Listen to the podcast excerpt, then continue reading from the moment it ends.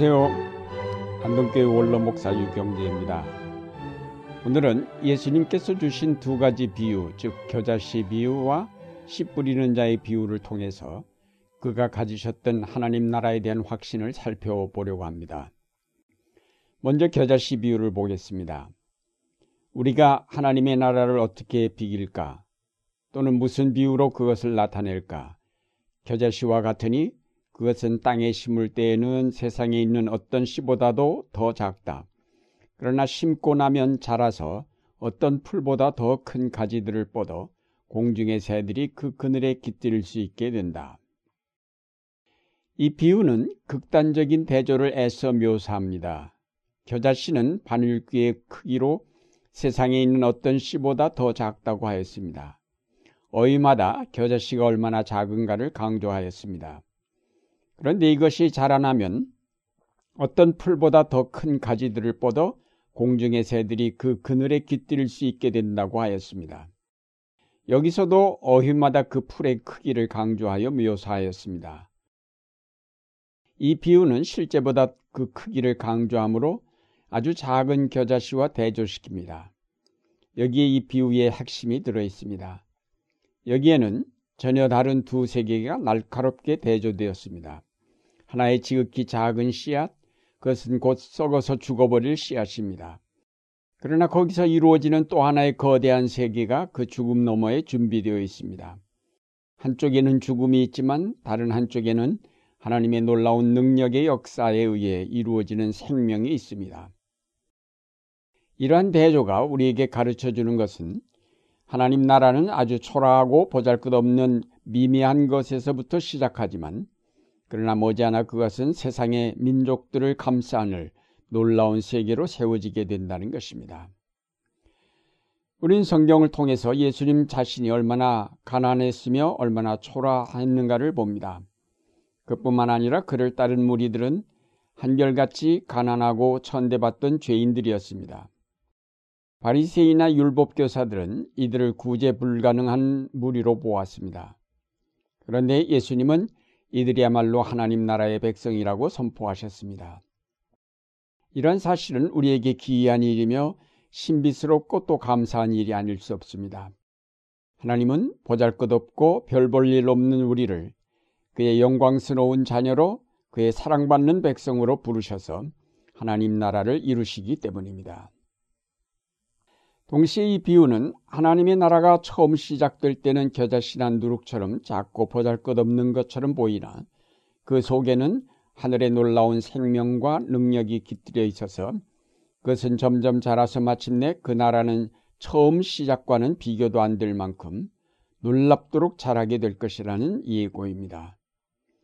예수님의 이 예언대로 십자가에서 죽은 한 나사렛 청년이 전한 복음이 지금 온 세계로 퍼졌고 마침내 이 땅의 모든 나라와 민족은 사라지고 하나님의 나라만이 굳건하게 세워지게 될 것입니다. 다음으로 씨 뿌리는 자의 비유를 통해서 하나님 나라의 특성이 어떠한 것인지를 살펴보고자 합니다. 이 비유 처음에는 널리 씨를 뿌리는 것이 묘사되었으나 마지막 절에서는 벌써 추수기가 등장합니다. 즉 씨를 뿌릴 때와 추수 때를 대조하였습니다. 또 한편으로는 씨 뿌리는 자의 헛수고를 여러모로 묘사하였습니다. 뿌려진 씨를 새가 와서 쪼아 먹는다든가 뿌리가 깊지 못하여 뜨거운 햇볕에 타 죽는다든가 혹은 가시덤불에 숨이 막혀 자라지 못하는 여러 가지 시련을 열거하였습니다.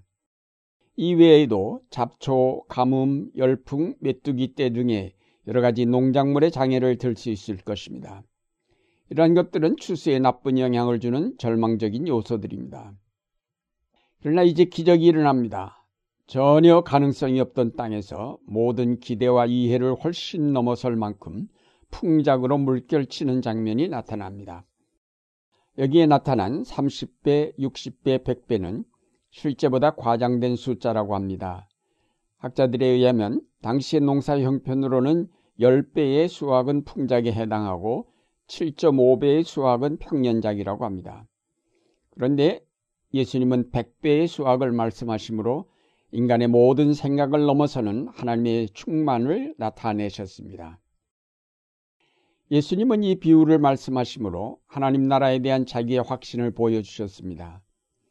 인간의 눈에는 많은 노력이 헛되고 실패로 보일지라도 실패의 실패를 거듭하는 것 같이 보일지라도 예수님은 기쁨과 확신으로 가득 차 계셨습니다. 하나님의 때는 오고 그와 함께 기대와 이해를 넘어서는 풍작도 온다는 확신입니다. 모든 실패와 장애에도 하나님은 절망적인 시작에서부터 그가 약속한 영광스러운 결과를 이루게 하신다는 것입니다. 예수님이 이 비유를 말씀하실 때의 상황을 우리가 한번 생각해 볼 필요가 있습니다. 당시 많은 사람이 예수님의 복음 사업 성과에 대해서 얼마나 기대를 가졌던가요? 인간적으로 볼 때 어떤 권력이나 물질의 뒷받침이 없는 예수님의 선교 사업이 정말 성과를 거둘 수 있으리라는 확신을 가진 사람은 거의 없었습니다. 사실 그를 따르는 제자들이나 혹은 예수님의 잇따른 사업의 실패를 볼 수 있습니다. 예수님께서 설교를 해도 즐겁게 받아들여지지 않았습니다. 마가복음 6장 6절에 보면 그들의 불신앙을 이상하게 여기셨다고 하였습니다. 그뿐만 아니라 그를 대적하는 강력한 적들에게 그는 둘러싸여 있었습니다. 그런가 하면 제자들 가운데서도 많은 이탈자가 생겼다고 요한복음 6장 66절에 기록되어 있습니다. 결국 이러한 일련의 사태들은 예수님의 혁명적인 복음에 대한 반발이었습니다. 그럼에도 예수님은 조금도 흔들리지 않고 이 비유를 통해 저 농부를 보라고 하십니다. 농부는 뿌린 씨앗을 파괴하고 위협하는 많은 사건에 부딪혀 낙담할 수도 있습니다. 그러나 그는 흔들리지 않고 많은 수확이 있을 것이라는 확신을 가지셨습니다. 예수님은 이 확신 때문에 십자가를 질 수 있었습니다. 그 자신이 하나의 미랄이 되어 썩음으로 거둘 수 있는 열매들을 생각하고 그는 주저하지 않고 죽음의 길을 택하셨습니다. 이 확신 속에 하나님의 나라가 있습니다. 오늘의 세계는 냉전 시대가 끝났음에도 여전히 평화를 이룩하는 대신 계속적인 분쟁으로 말미암아 고통을 겪고 있습니다. 이를 보면서 우리는 과연 이 세계는 하나님 나라를 향하여 가고 있는가라는 의문을 갖게 됩니다. 또 우리의 더욱 고착화되는 분단 현실과 국민을 위한 민주정권과는 거리가 먼 오늘의 정치가 안타깝기만 합니다. 그러나 분명한 것은 하나님이 이룩하시는 그 나라는 반드시 오고야 말 것이라는 사실입니다. 오늘 우리에게 필요한 것은 바로 이런 믿음입니다. 이상에서 말씀드린 두 비유는 공통적으로 시작과 마지막을 대조하고 있습니다. 눈에 띄지도 않을 만큼의 하잘 것 없는 시작과 놀랄 만큼의 거대한 마지막의 대조.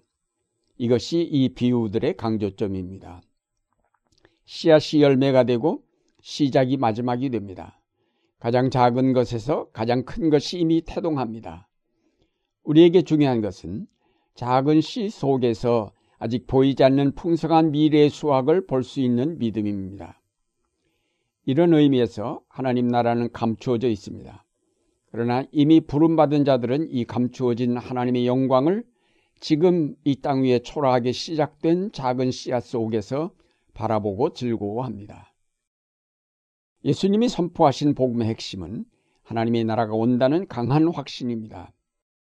아니 이미 하나님의 나라가 시작되었다는 것입니다. 어떠한 반대나 어떠한 비난이나 조소도 예수님의 이 확신을 흔들리게 할 수는 없었습니다. 우리 눈에 예수님의 생애가 모두 실패한 것 같이 보여도 하나님은 그 실패를 통하여 놀라운 그의 나라를 완성으로 이끌어 가십니다. 우리에게 필요한 것은 하나님의 이 역사를 진지하게 받아들이고 기다리는 경건과 인내심입니다. 지금은 이 미래에 대한 확신을 가지고 부지런히 씨를 뿌릴 때입니다. 어떤 장애, 어떤 난관이 우리를 위협한다고 해도 두려워하지 않고 씨를 뿌릴 때입니다. 그 씨앗이 자라 하나님의 나라를 이루게 될 것입니다. 이 믿음으로 굳게 서서 늘 승리하는 여러분의 삶이 되시기를 바랍니다.